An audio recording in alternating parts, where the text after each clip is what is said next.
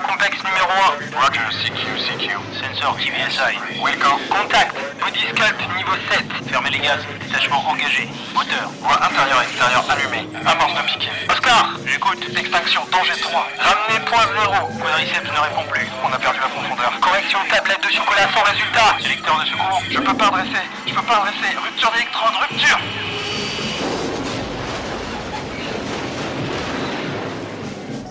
Steve Austin. Margie 93012, Instagrammeuse, foudroyée par un électrostimulateur. La science a réussi à la ressusciter. Messieurs, nous pouvons la reconstruire. Nous en avons la sérendipité technique. Nous sommes capables de donner naissance à la première présentatrice bio-ionique. Margie 93012 deviendra cette femme. Sa force a été décuplée grâce à un gel bio-vegan aux graines de chien. Son intelligence dépasse de loin les algorithmes de Running Heroes. Margie 93012 sera supérieure à ce qu'elle était avant l'accident. La plus forte, la, plus rapide, en un mot, la meilleure. Salut les bonitos, ici Margie. Embarquement immédiat pour le deuxième épisode de Jogging Bonito.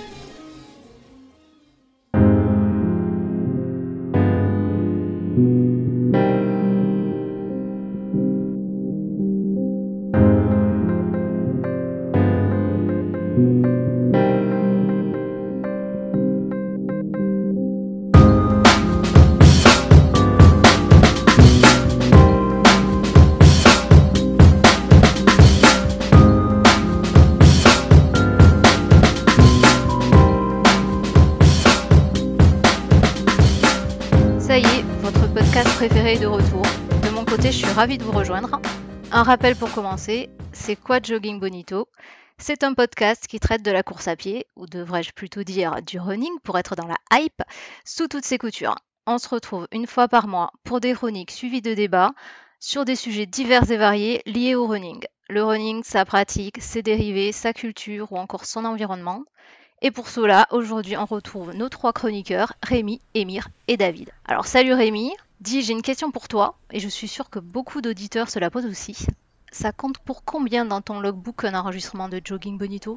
Ben, disons que euh, pour moi, c'est une expérience euh, quasi sexuelle, un enregistrement comme ça en matière d'énergie. Et euh, j'en suis pas encore à loguer euh, toute cette partie-là de ma vie, si tu vois ce que je veux dire.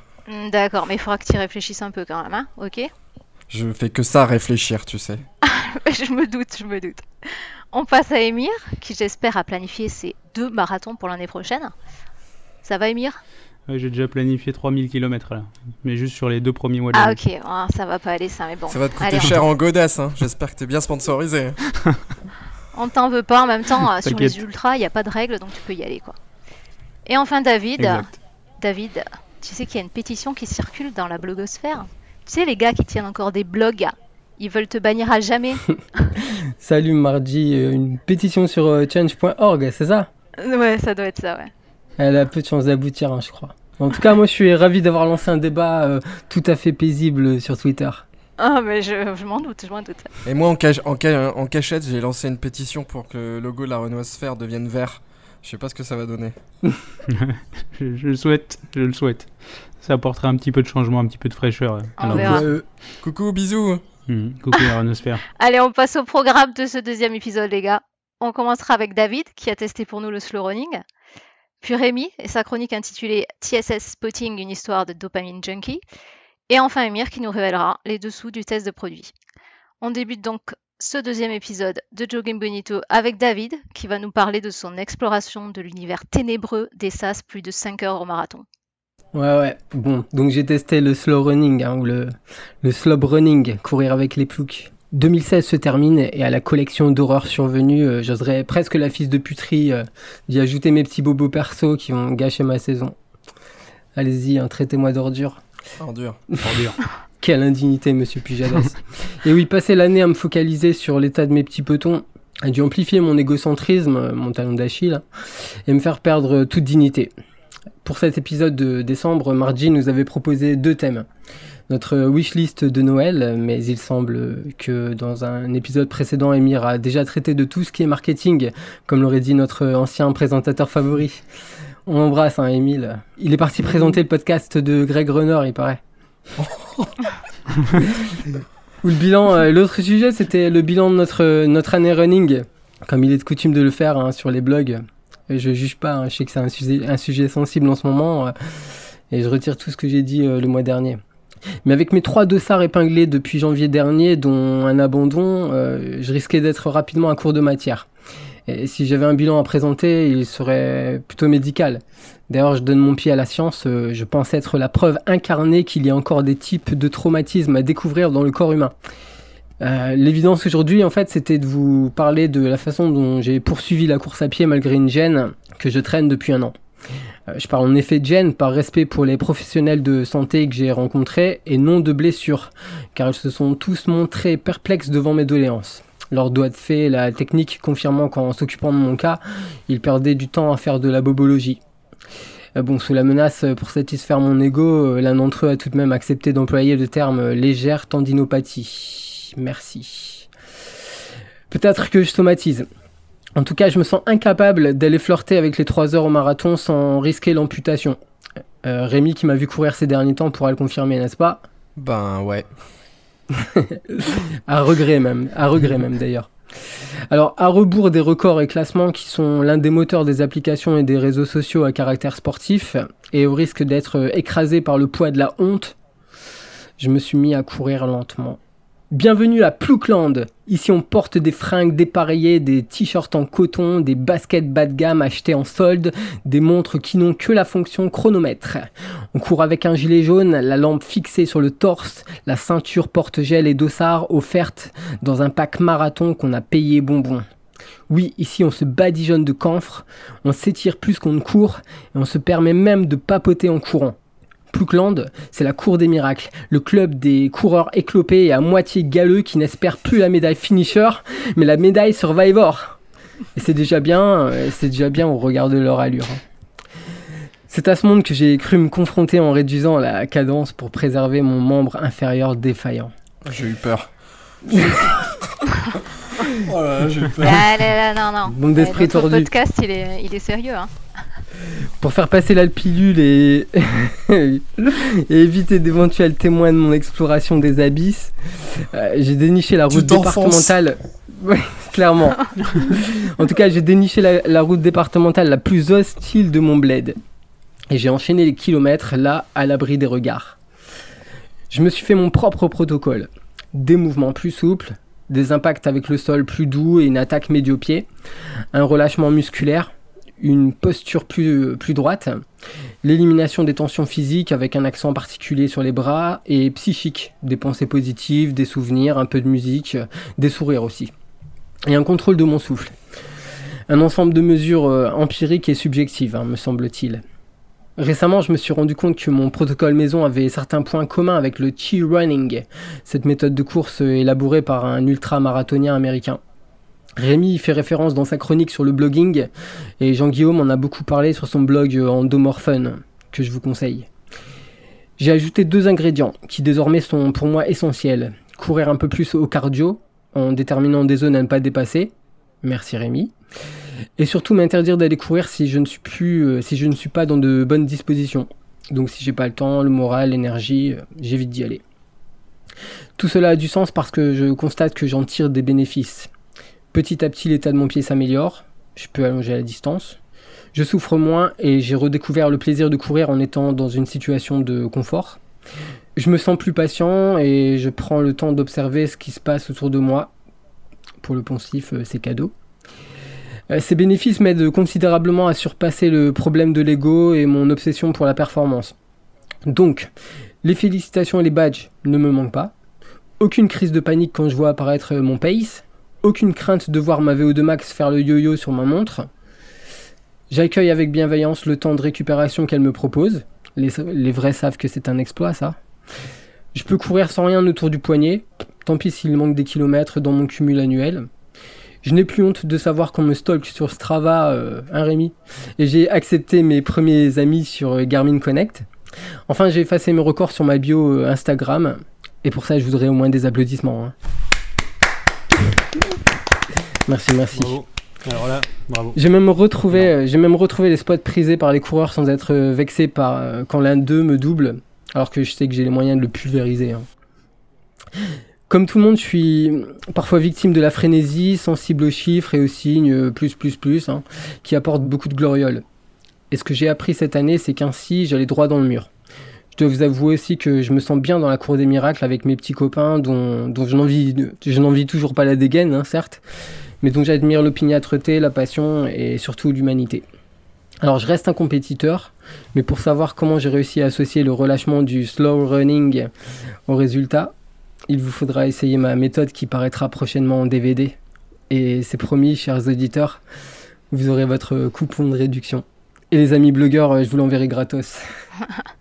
Et moi, tu pourras m'en faire un petit DVD à dédicacer Avec plaisir, bah, j'espère que tu seras dedans même d'ailleurs. Ah bah ouais, certainement en plus, ouais. Bon bah le slow running, donc, euh, courir pour le plaisir de courir, d'être dehors sans chercher la performance.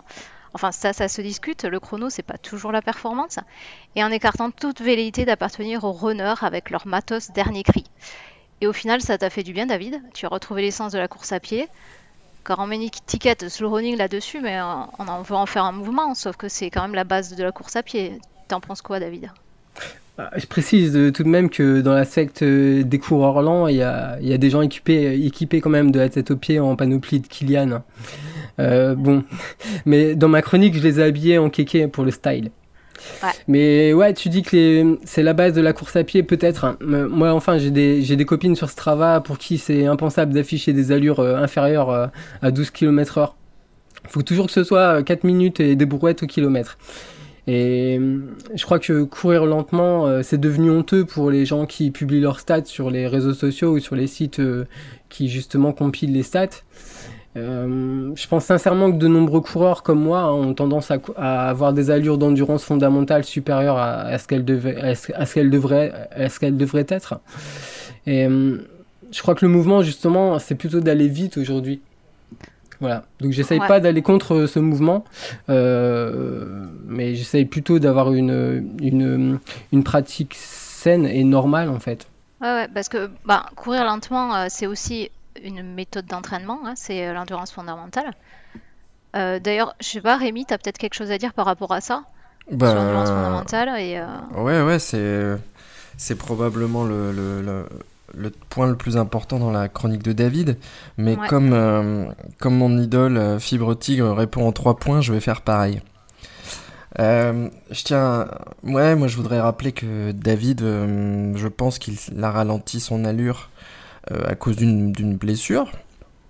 Et ça, c'est toujours triste, mais euh, moi, c'est un truc que m'a appris la, course à pied, c'est que les blessures, ça arrive et c'est, euh, ça fait partie de la vie et c'est en tout cas normal dans la vie de rencontrer des problèmes. C'est de ne pas avoir de problème qui n'est pas normal. Hein. Les gens qui dès qu'ils rencontrent une embûche, c'est le drame.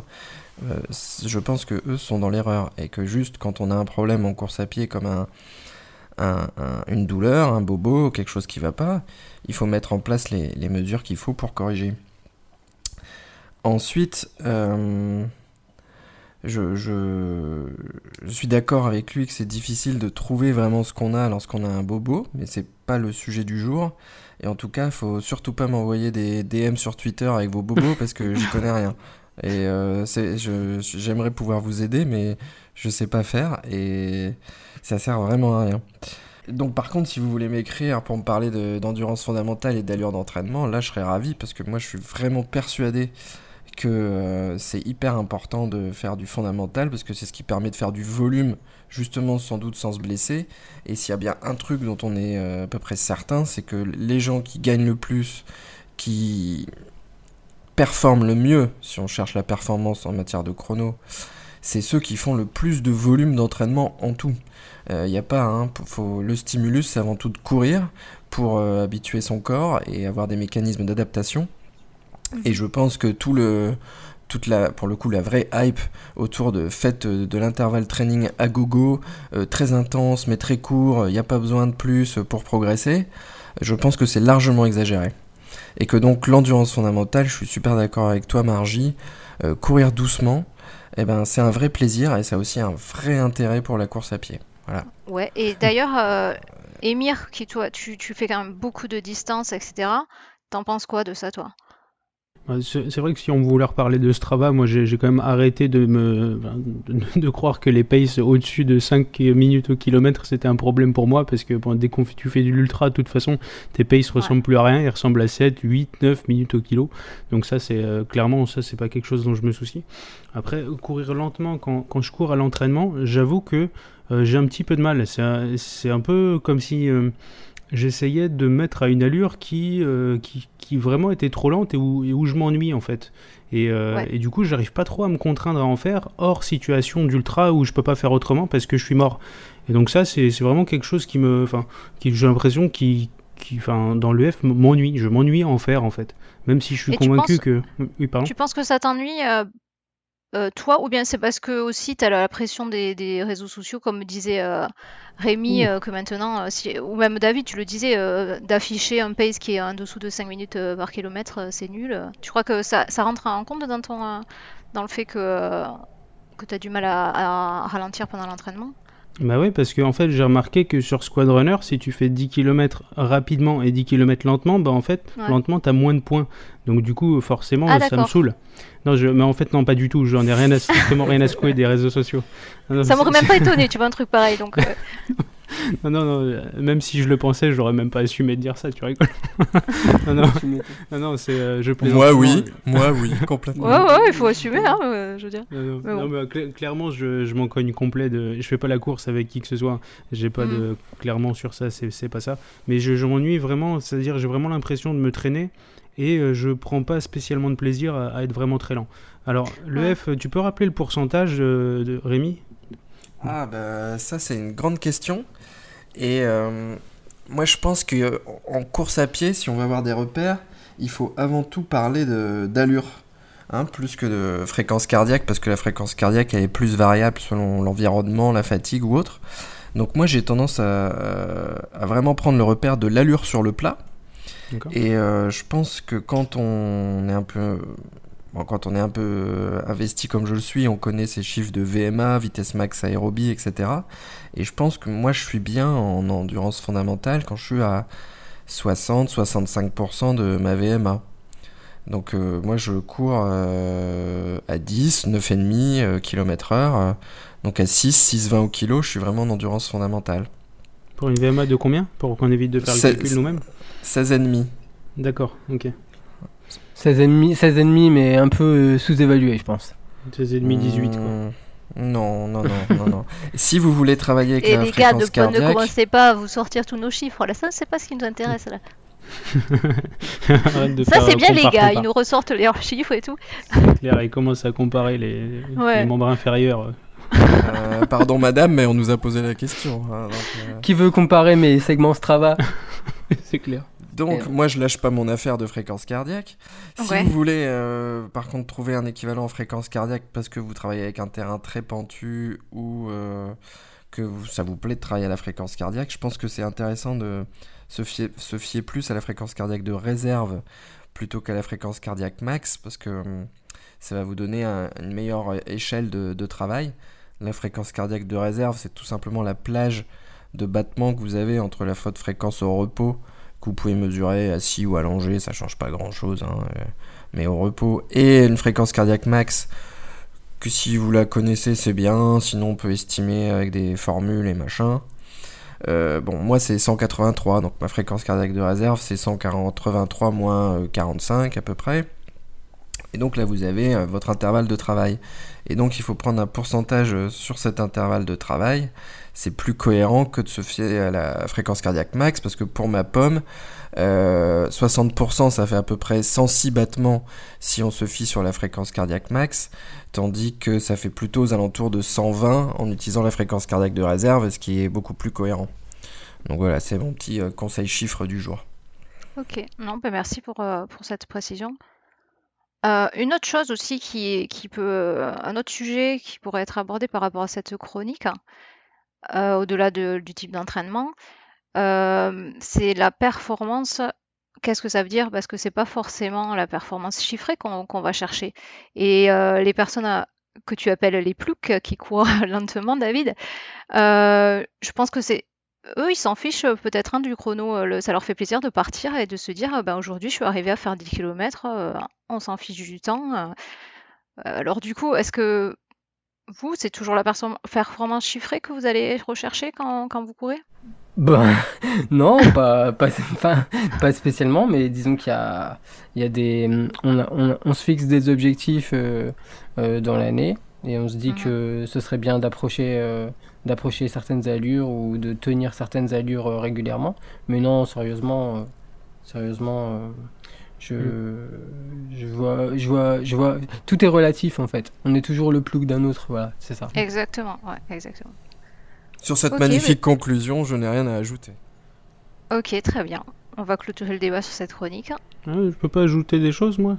Bah si, si tu veux, Ah Mire, ouais. vas-y, sans Ah, J'en problème. j'en ai pas pour longtemps. Mais juste, David, déjà, moi, je comprends pas pourquoi t'appelles ça des ploucs, en fait. Ça, ça vient d'où? C'est Pourquoi ce jugement, en fait? J'ai pas compris. Non, c'est, juste de l'ironie en fait, parce qu'on Ah. considère aujourd'hui le, le, le mouvement, comme dirait euh, Marjolaine, c'est de courir très vite et montrer qu'on court très vite. D'accord. Donc Je moi, comprends. je, pour, euh, c'est un peu fortuit quoi. Je, j'avais besoin de courir un peu plus doucement pour, euh, bah, pour pouvoir courir tout simplement. Et je me suis aperçu que je rencontrais de nouvelles personnes et, et, et que finalement j'enviais pas du tout les gens qui courent tout le temps vite et qui me donnent l'impression de jamais avoir le moindre pépin physique. Voilà. Ok. Bon. Mais c'est que de l'ironie. Je, me permettrai jamais de penser que, Mais je que, préfère qui le que ce soit un plouc. Je préfère le préciser. J'ai eu des mésaventures sur les réseaux sociaux avec ce, avec ce sujet. Alors oui, très bien. oui, Euh, pre- je sais, je sais. Première chose, oui. Ok. Et, euh, pardon, je, je- juste un, un deuxième point. Moi, je, je tiens aussi à dire que le, le mercredi soir, je, suis- engagé sur euh, une association qui s'appelle euh, les programmes de la forme, pour lesquels je suis bénévole. Et du coup, ça me fait, euh, ça me fait entraîner des personnes qui à la base ne courent pas du tout. Et donc, euh, c'est un programme adapté où on alterne marche et course. Et donc, ça me fait courir aussi à des allures qui sont pas loin du euh, 8 à 9 minutes au kilomètre dans certains cas. Mm. Des allures auxquelles je peux vraiment très bien marcher, mais pour, pour lesquelles je, je ne marche pas justement par respect pour l'effort qu'on sont en train de faire les personnes que, bah, que j'entraîne. Et je trouve vraiment, moi j'ai en fait beaucoup de, respect, et c'est pas pour, euh, pour cirer des pompes, hein, mais pour les gens qui se mettent à courir tout court. En fait, qui se mettent à courir quelle que soit le- leur allure. Ils ont décidé de se reprendre en main, ils ont décidé de rentrer dans une démarche euh, qui, qui leur convient mieux. Ils se sentent plus à l'aise peut-être dans leur corps, ou ils se sentent trop fatigués, ou ils recherchent un, bien-être. Mais moi, je trouve que c'est vraiment, c'est vraiment essentiel d'encourager ça. Et je salue tout le monde, y compris ceux qui courent en 10 minutes au kilomètre. Voilà, je, je, te- je tenais à dire ceci. On a été où on sera tous euh, à leur place euh, un jour. Non, euh, ouais, non, non, moi je veux juste pas mettre de lampe sur mon torse. Je peux garder votre donc, conclusion, ah, mais ah, sans la lampe. Voilà. Je sens- Pour toi, ok, on fera cette D'accord, petite, euh, merci. cette Je vous petite ce règlement.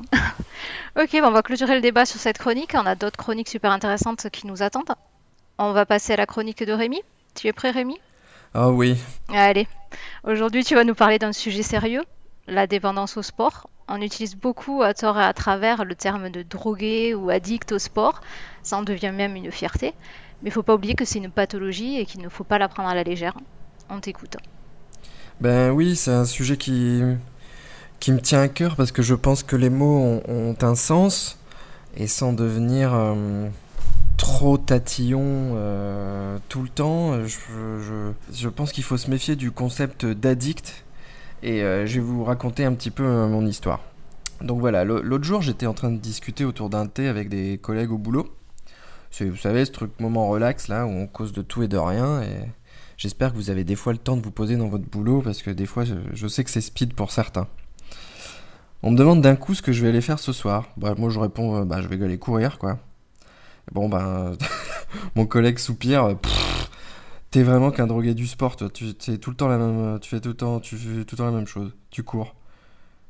Et donc là, heureusement, mais alors heureusement, je sors d'une formation de self-défense. Et j'ai bien retenu que la fuite est préférable.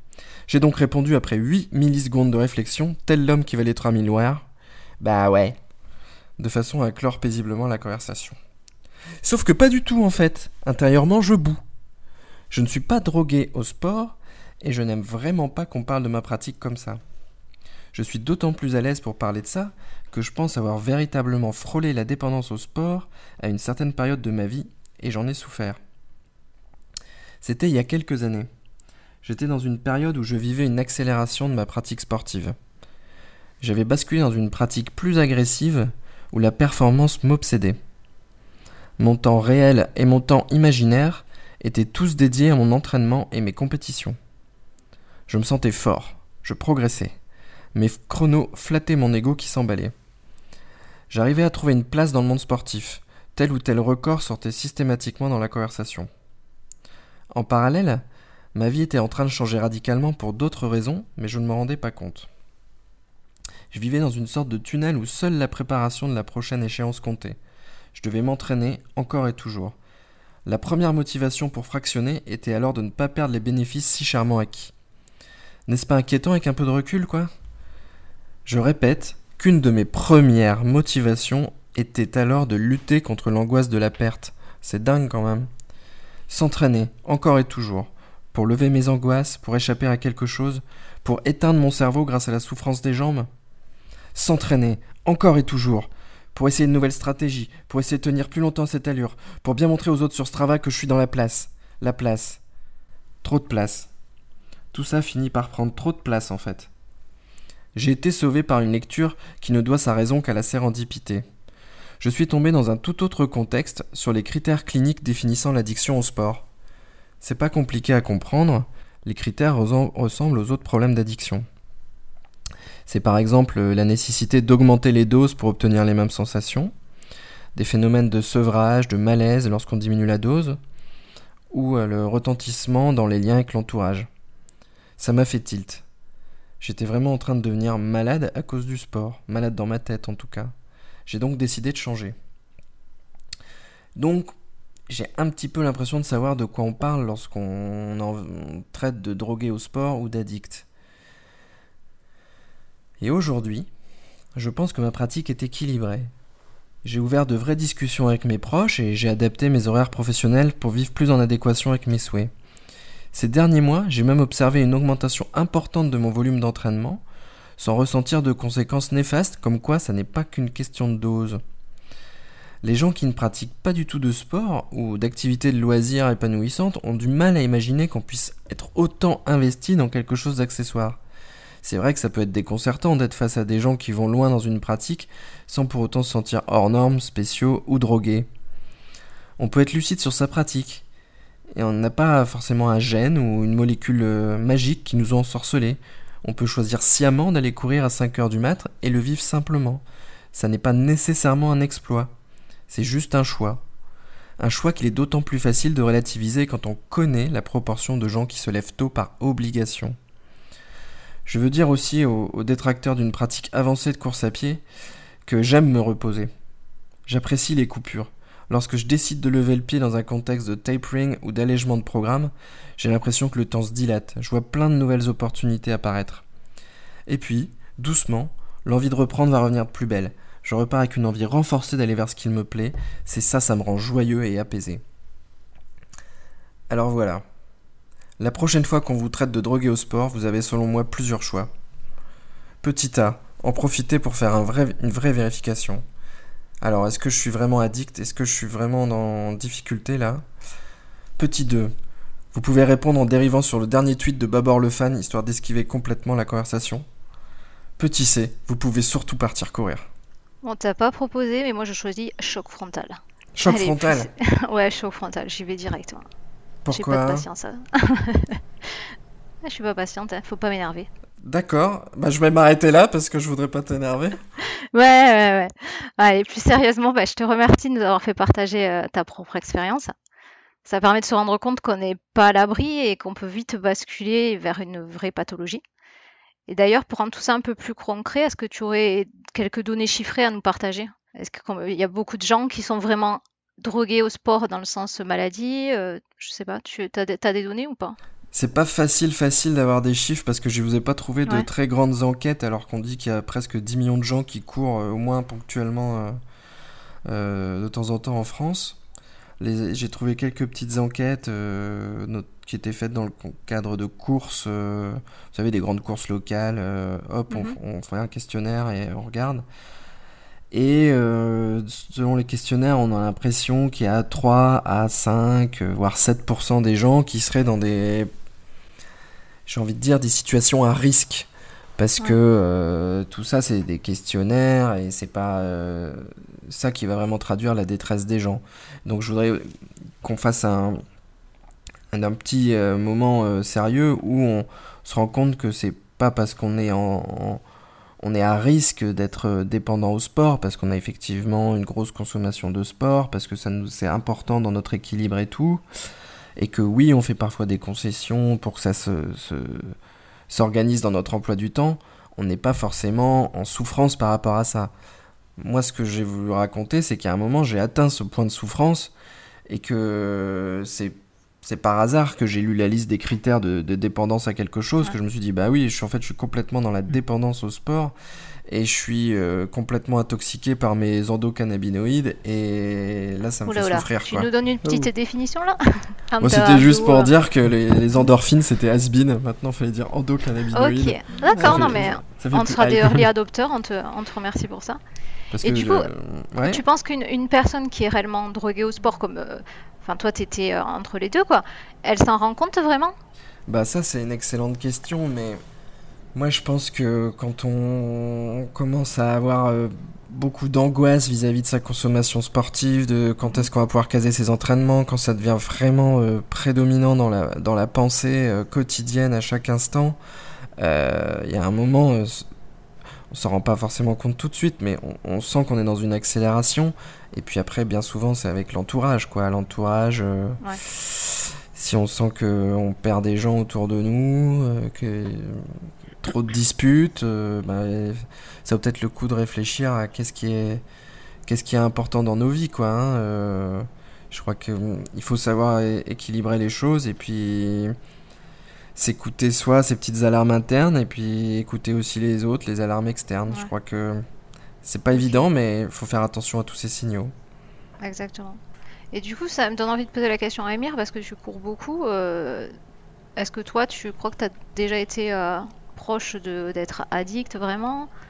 Est-ce qu'on est qu'on te le dit pas souvent aussi que tu es addict au sport? Parce que c'est quand même une pratique que euh, les, les, gens normaux euh, ne, ne peuvent peut-être pas comprendre euh, tout ce que tu fais. quoi.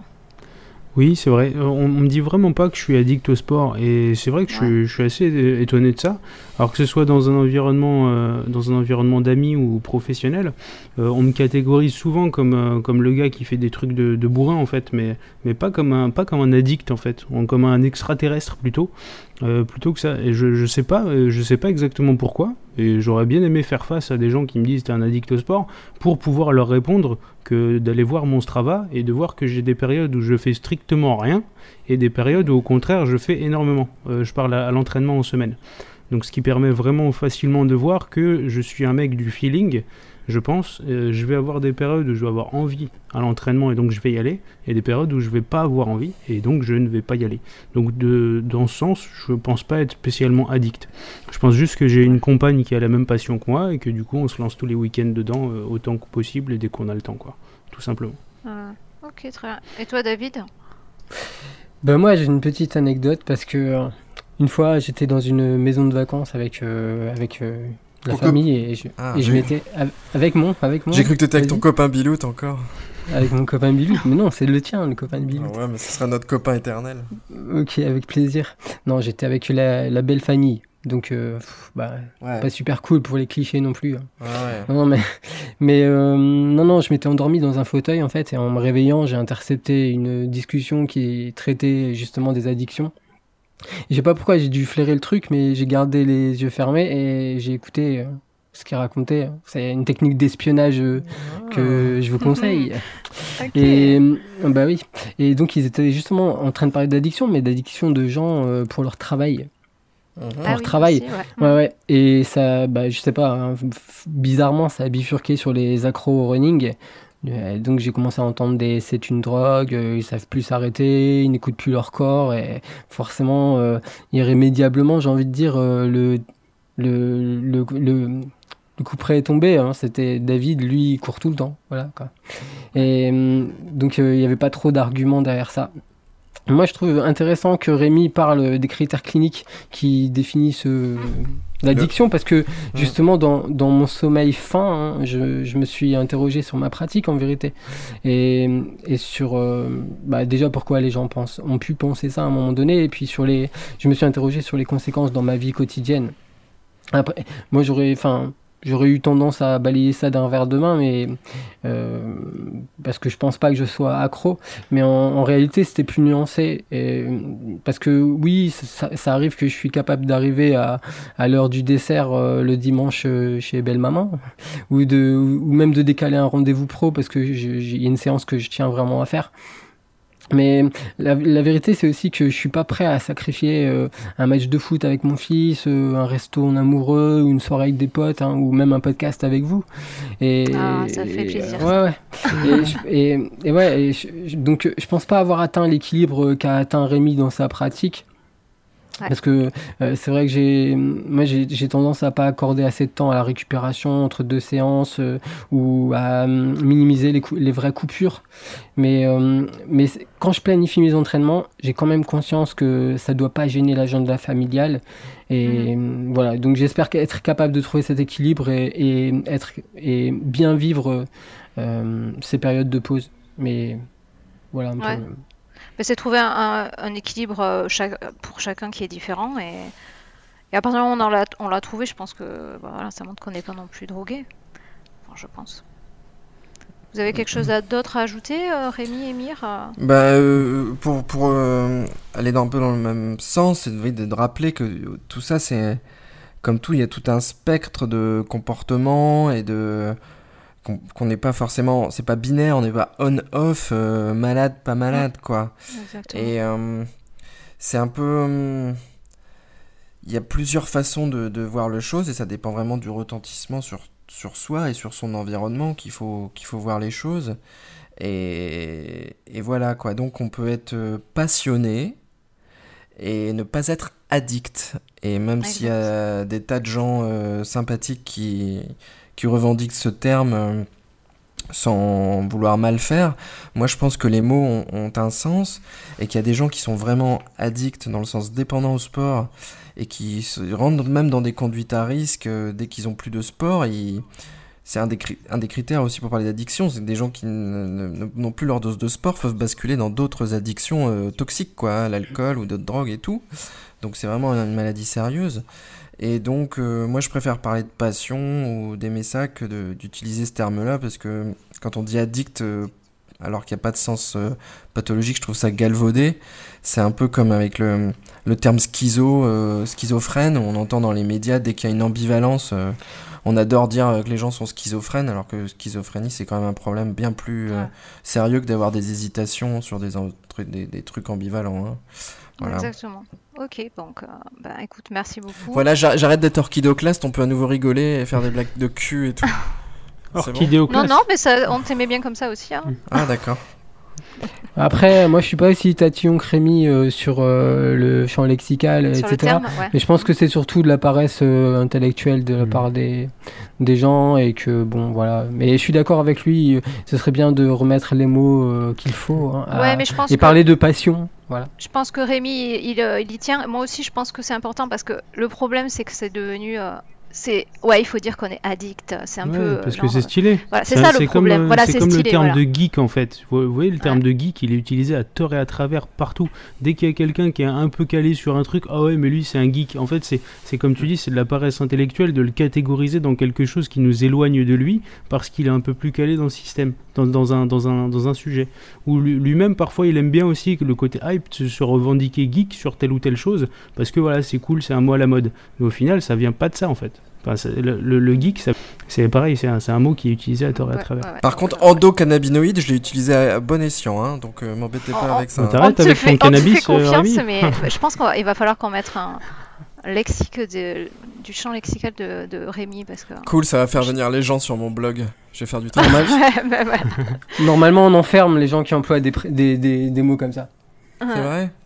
C'est clair, bah oui. Bon, On euh, parle pas de drogue. bon salut, je pose le casque. Mic drop. Non, reste avec nous quand même, reste avec nous. Reste à nous parce que maintenant on va passer quand même à, notre dernière chronique avec Émir. et un sujet ép- Ah ouais, épineux j'ai- là. J'ai le droit de relancer Rémi sur un tout petit truc là. Ok, Parce que moi, ça, me- ça me paraît hyper utile. Je, vou- je voulais savoir, puisque tu, tu l'as vécu, Rémi, et moi, j'ai pas rencontré beaucoup de gens qui, qui se sont sevrés d'une drogue, en fait. Est-ce que on- la nuit, tu étais dans ton lit en train de, de transpirer, de gigoter, pas, ça, pas arriver à dormir parce que t'avais pas fait une séance? Tu sais, le, le sevrage, le vrai, quoi, le sale, quoi. Est-ce que t'as vécu ça? Écoute, j'ai jamais été. euh, Je suis pas allé dans cette échelle, euh, la dépendance, euh, en tout cas euh, au sport. Euh, je crois pas à d'autres produits non plus. Mais sans être dans des. Parce que selon les drogues aussi, il y a des syndromes de manque peut-être plus ou moins marqués euh, et tout. Mais je pense que de la simple nervosité, euh, l'agitation, de l'agressivité et un peu plus de difficulté à trouver le sommeil, c'est déjà des, des petits signes d'alerte dans ce, dans ce, sur ce thème-là. Hein. Ouais. Après, je veux pas dire que le manque de sommeil ou d'être énervé, euh, c'est forcément toujours du manque de sport. Mais si t'es dans un contexte où tu fais énormément de sport et qu'on a décrit tout le cheptel de signes qui vont avec, et que en plus, justement, quand t'as pas fait ta séance euh, depuis deux jours, t'es énervé, t'as du mal à dormir, t'es plus agressif avec les gens, alors que par ailleurs, t'as pas d'autres emmerdements, on peut se poser la question, c'est un critère, c'est un petit marqueur de risque. Après, euh, est-ce que pour autant t'es complètement malade? C'est à voir avec tout le reste. Voilà, c'est ce que je pense. on passe donc maintenant avec Émir à un sujet épineux, les produits offerts aux personnes influentes. Et ouais les gars, je l'ai dit, on a voulu me censurer. Alors, euh, influence, est-ce le bon terme? On va dire les personnes qui ont beaucoup de visibilité et à qui on offre donc des produits en échange d'un coup de projecteur. Ça risque fortement de déchaîner les passions et c'est Émir qui s'y colle en nous parlant de son rapport au test de produit. Ouais, c'est clair. En plus, euh, mardi, t'as utilisé le terme de offert. Ça, c'est un truc qui me fait hérisser les poils. Mais je, je vais en parler justement. Ah ben voilà, tu vois. Je vais, essayer, je vais en parler dans la chronique parce que pour moi, ça n'a rien d'une offre, ces histoires. C'est plutôt une arnaque qu'autre chose, mais ça, évidemment, on le voit pas. Bref, je me lance tout de suite. Alors voilà l'image qu'on a d'un blogueur, les amis. Que ce soit en running ou ailleurs, un créateur et rédacteur d'un média en ligne relatif à une thématique donnée et lui permettant souvent d'acquérir des produits, services ou voyages liés à celle-ci, la thématique, afin d'en faire part à son audience. En tant que blogueur sur lapinrunner.fr, que vous connaissez, un blog à succès évident depuis maintenant 3 ans, j'ai pu expérimenter cela et je vais vous en faire part. Oui, aujourd'hui j'ai envie d'être transparent à 100% et fournir à Jogging Bonito la chronique d'un blogueur qui avoue tout. Alors libre à vous de la croire, mais voici mon histoire. Mireille Dumas, C'est qui ça? Moi, Ah c'est pas se ma changer. génération, ces histoires encore. Oh, on t'expliquera, on t'expliquera. Continue. Depuis gamin, moi j'ai toujours aimé écrire. Cet exercice qui consiste à poser des idées, à les structurer, à les décorer par le langage et à les partager. Je suis pas de ceux qui écrivent purement pour eux-mêmes. Écrire un journal intime, j'en ai jamais vraiment compris l'intérêt. Nous avons aujourd'hui les moyens techniques pour partager des idées et ainsi pour les faire évoluer et fructifier. Alors pourquoi s'en priverait-on? Je crois que cette appétence et cet état d'esprit sont nécessaires pour bien démarrer un blog. Aimer écrire et aimer partager. C'est seulement après que ça se gâte et je vais y venir. En tant que blogueur, je me définis donc comme un type qui publie car il pense avec orgueil que son contenu intéressera. Il pense avec orgueil que son ego en sera flatté. Je suis de ceux qui croient qu'on ne fait jamais rien dans l'abnégation totale de soi. Quelle que soit une action, même du bénévolat, un don de sang ou même un don d'organes, si elle est faite consciemment, alors elle l'est aussi pour soi. Alors certes, le curseur de l'intérêt personnel varie autant que la valeur de l'action. Cette phrase n'est pas facile, hein. vous pouvez faire pause et essayer de la comprendre, ça sera utile pour la suite. Ce que je veux dire, c'est que lorsque l'on consacre de l'énergie quelque part, on en retire toujours quelque chose. Souvent de l'immatériel, et c'est notre cas pour Jogging Bonito, où je me délecte de retrouver mes compères pour tacler joyeusement des points de vue. Mais aussi parfois du matos, et c'est là que nous en revenons au blogging, et que ça se gâte. Donc très concrètement, pourquoi je partage? Je vais vous le faire en quelques points. Tout d'abord, et comme je le disais précédemment, parce qu'il est indéniablement valorisant de se sentir lu, apprécié, voire spécial aux yeux de certains. Je me nourris de commentaires positifs. C'est aussi très enrichissant et je lis attentivement les retours, apportant un angle différent ou tout simplement négatif qui sont souvent les plus instructifs. Alors parfois il faudra faire abstraction du manque de forme de certains pour en extraire le fond qui saurait éveiller une remise en question salvatrice. Également parce que j'ai parfois sincèrement envie d'aider et de rédiger ce que j'aurais moi-même aimé lire ou entendre au moment où je me posais une question. Et enfin, et dernier point, c'est le point pseudo-tabou du blogueur, parce que parfois, je m'engage auprès d'une marque dans un échange de visibilité. En d'autres termes, parce que j'ai laissé exprimer mon côté matérialiste et que le produit qu'on me proposait me faisait envie. Je me suis donc condamné à bûcher quelques heures sur le sujet pour honorer ma contrepartie. Je vous entends les habitués et déçus des tests à l'arrache sur le net. Et là, tu nous ponds une pub nulle sur une paire de running à peine déguisée avec éventuellement 2-3 conseils factices pour courir dans le froid en guise de contenu. Allez, je me désabonne et ciao, bonsoir. Sauf que voilà, moi j'ai un minimum d'éthique et d'amour propre. C'est vrai, non, je, vraiment, je le pense. si je mets mon nom sur quelque chose, je refuse que ce soit de qualité bridée ou de brader mon honnêteté. Et cela demande du temps, à tel point que ce cuissard stylé qui m'a été offert, entre gros guillemets, n'est plus offert, mais plutôt payé au lance-pierre. C'est précisément pourquoi, tout comme lorsque j'achète, il m'arrive de regretter d'avoir accepté un test. J'ai parfois devant le travail qui m'attendait, et j'ai honte de l'admettre, vu ces pensées traverser mon esprit avant de les chasser vigoureusement parce que c'est pas mes valeurs bordel et si je veux voir un changement dans le blogging que je commence par l'incarner et surtout pas niveler par le bas. Voici les pensées en question. Allez vas-y ça me saoule de devoir encore essayer de rendre ça intéressant alors que c'est qu'une putain de barre de céréales. Torche le test rapidement, de toute façon une chance sur deux que la marque se lise. Torche-toi avec la barre Ouais. Torche-toi avec cette barre bordel. Ouais, allez, vas-y. On n'arrive pas à l'avaler là, la barre de céréales. Vas-y. Ah non, si on vient de se torcher avec, on l'avale pas Ouais, il vaut mieux pas, vaut mieux pas. torche le test rapidement et de toute façon une chance sur deux que la marque ou les gens le lisent à peine. Et deuxième pensée, toute façon sur le net t'en as qui sortent des copier-coller useless de caractéristiques d'un sac de trail et qui appellent ça des tests et qui en plus sont respectés. Bah, Si je fais pareil ça se verra pas. Sauf que non, soit je refuse le test, soit j'assume. Et tant pis si le produit valait 40 euros et que j'y ai passé 6 heures. Vous pouvez faire le calcul, ça ne fait même pas le taux horaire du SMIC. hein. Si j'en arrive parfois à procrastiner devant un test et me demander pourquoi je l'ai accepté, cela signifie que je commence à faire du contenu pour faire du contenu et non plus parce que ça m'intéresse de partager avec mon audience qui voit en moi un type intègre. L'essence de mon partage disparaît et l'essence du blog se perd. Ça arrive. Parfois, accepter un produit est un écueil, mais même face à ce constat, je me refuse de bâcler. Je me refuse de ne pas donner la patte que mon lecteur est venu chercher lorsqu'il a cliqué. C'est un devoir moral, en quelque sorte. Un blog n'est par essence pas un média publicitaire, et son audience n'est pas une monnaie d'échange. Dire qu'un blogueur recherche purement les cadeaux, c'est comme dire que le journaliste recherche purement l'audience ou que la télé ne fait que vendre du coca. Heureusement non. Mais noyé dans la masse trop visible, il y a des gens qui essayent encore de conserver un média de qualité. Alors à tous les jeunes blogueurs ou non-blogueurs qui seraient intéressés par le fait d'acquérir des produits en échange d'articles, voici mes conseils. Il se passe des mois, voire des années, avant d'avoir l'audience suffisante pour obtenir des produits ou des dossards de la part des agences. Si vous ne commencez pas un blog par passion pour votre thématique, vous vous essoufflerez vite et serez percé à jour. A l'inverse, votre authenticité sera un tremplin qui un jour peut-être vous donnera l'opportunité des tests. Ce jour arrivé, ne jouez pas l'enfant longtemps privé de cadeaux de Noël qui se jette sur tout ce qui bouge, ou votre relation au blogging en pâtira énormément.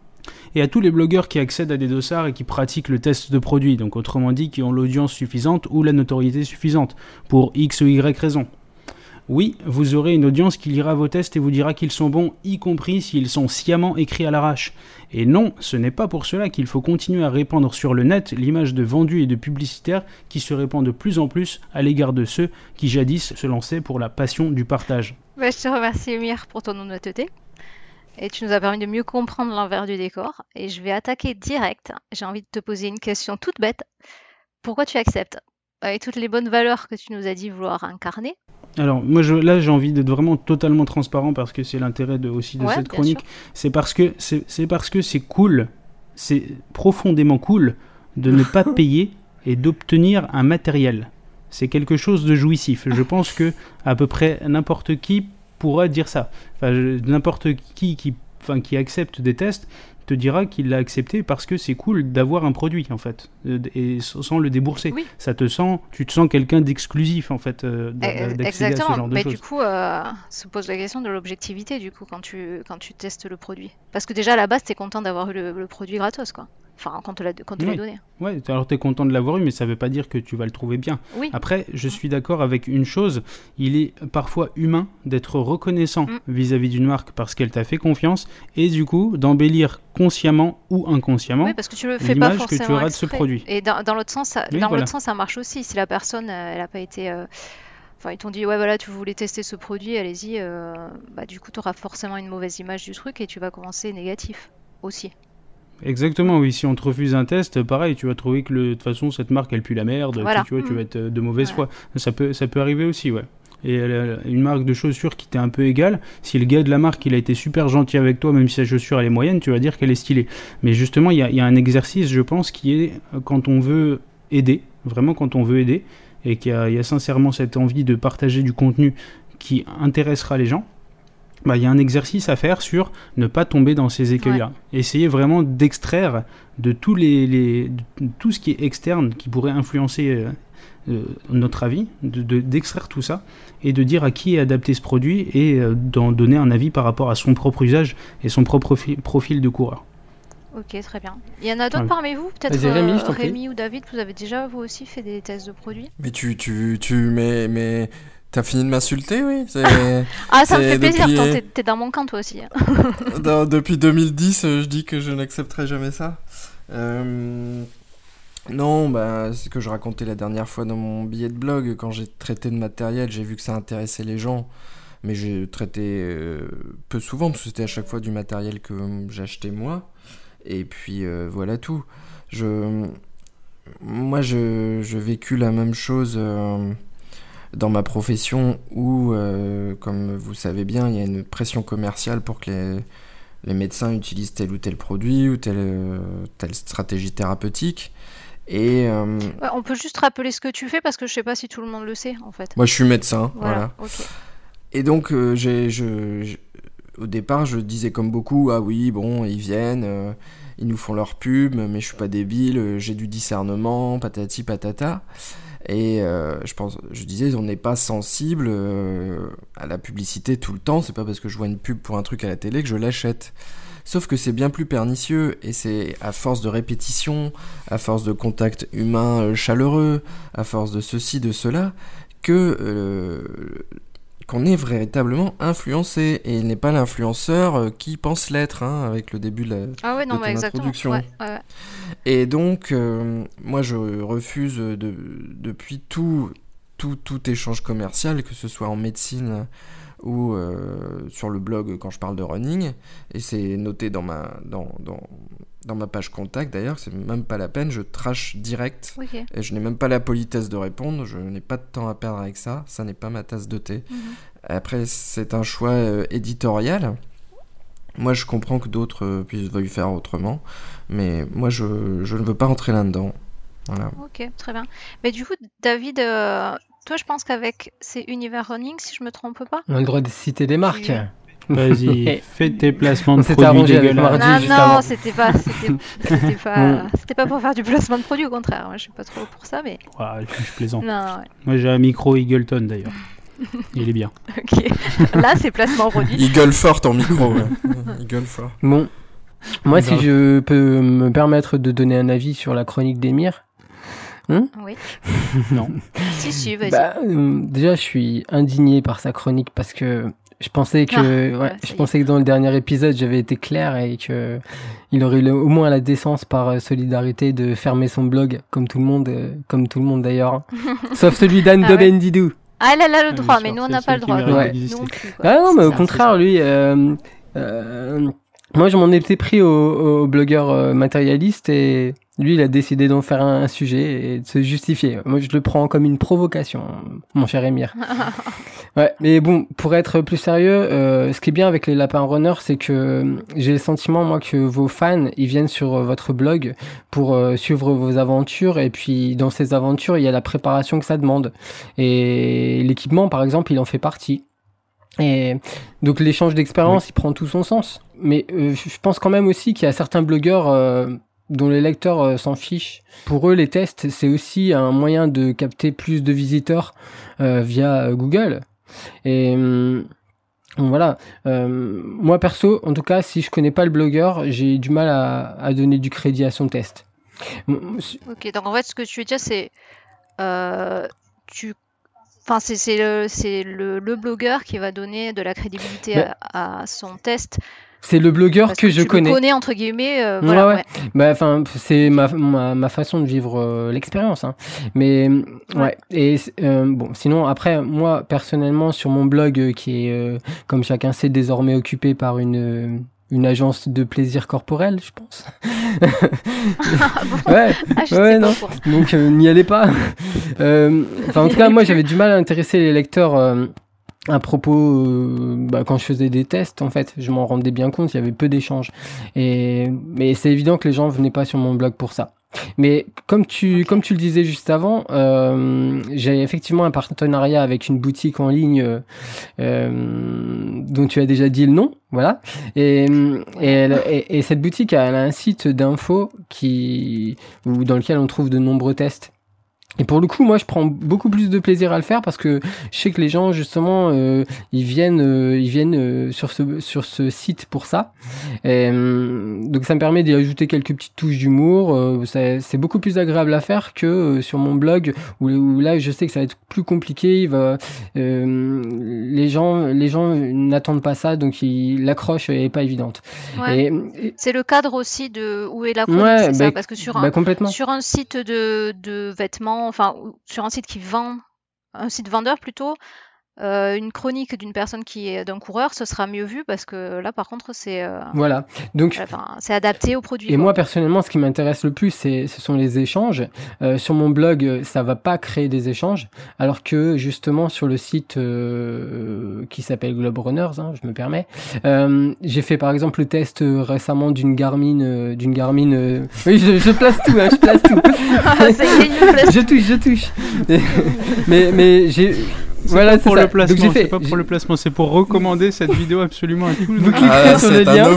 C'est un ovni. Vous cliquerez sur le lien. Et, mais justement, ouais, donc sur cette, euh, sur ce test de la montre, euh, ben, on, je me, je me marre pas mal parce que. Euh, bah, ça crée des échanges et, et t'avais pris des produits j'avais pris des produits et, et ça je reçois des tonnes d'insultes et tout c'est vachement cool quoi non, bah, ce qu'on va retenir, c'est, je pense que ça. Finalement, peut-être les blogs, c'est pas le meilleur euh, endroit pour faire des tests produits. Euh. Surtout, surtout, surtout les tests de Godas. Parce que là, quand même, là, il faut qu'on en parle.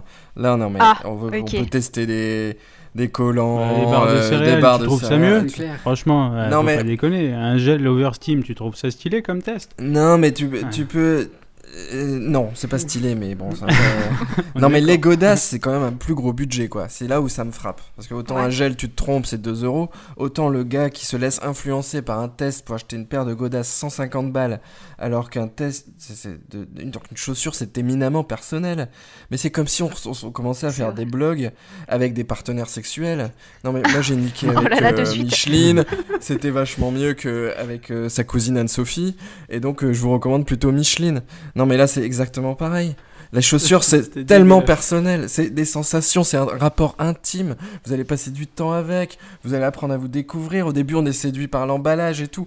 Mais, mais après, franchement, c'est ce qui compte, c'est de savoir qu'on peut lui faire confiance, qu'elle sera là quand on aura besoin d'elle, tu vois, la godasse.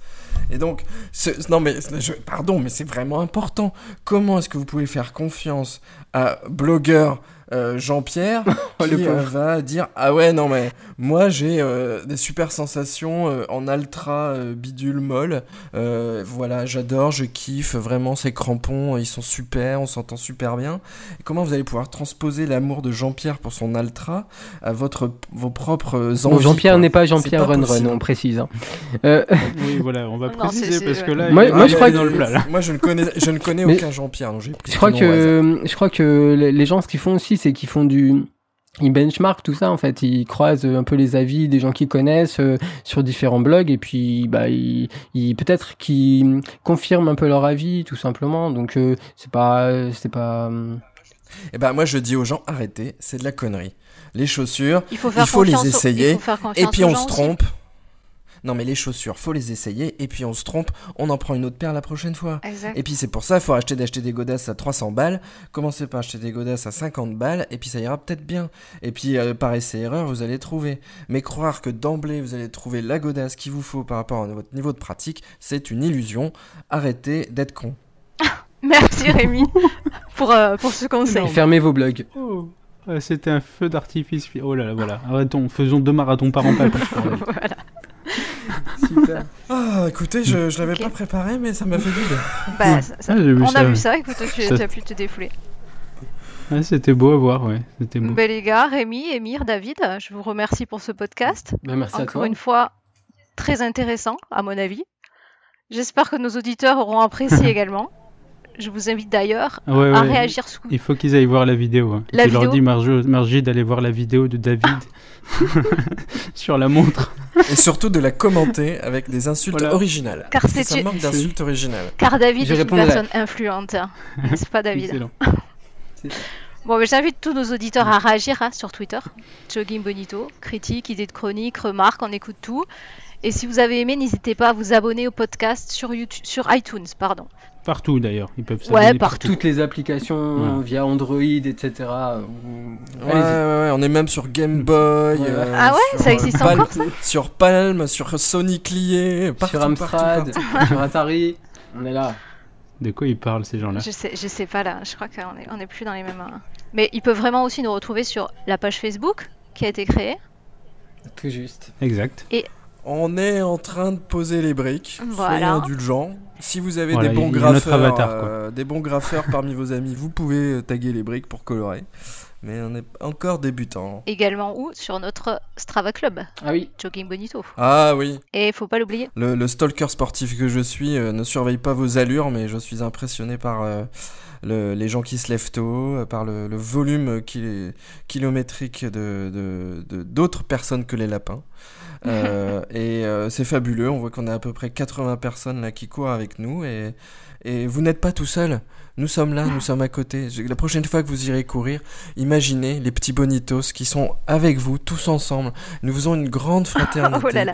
de bonitos et nous nous entraidons et nous nous aimons les uns les autres et euh, nous nous courons avec nos propres Et chaussures. en plus, euh, Ah ouais, voilà. dans ce club Strava, on y retrouve un fil de discussion dans lequel, euh, dans lequel Rémi en profite pour, euh, pour mettre des liens vers son blog. Faire de la pub. Faire de la pub Ouais. dégueulasse. Bon. Ok, très bien. Bah, écoutez, merci à vous Bah, les merci gars. Margie. Euh, Ouais. on, se re- on se retrouve l'année prochaine. Avec plaisir. Avec N'est-ce grande joie. J'allais okay. d'y être. Bah oui.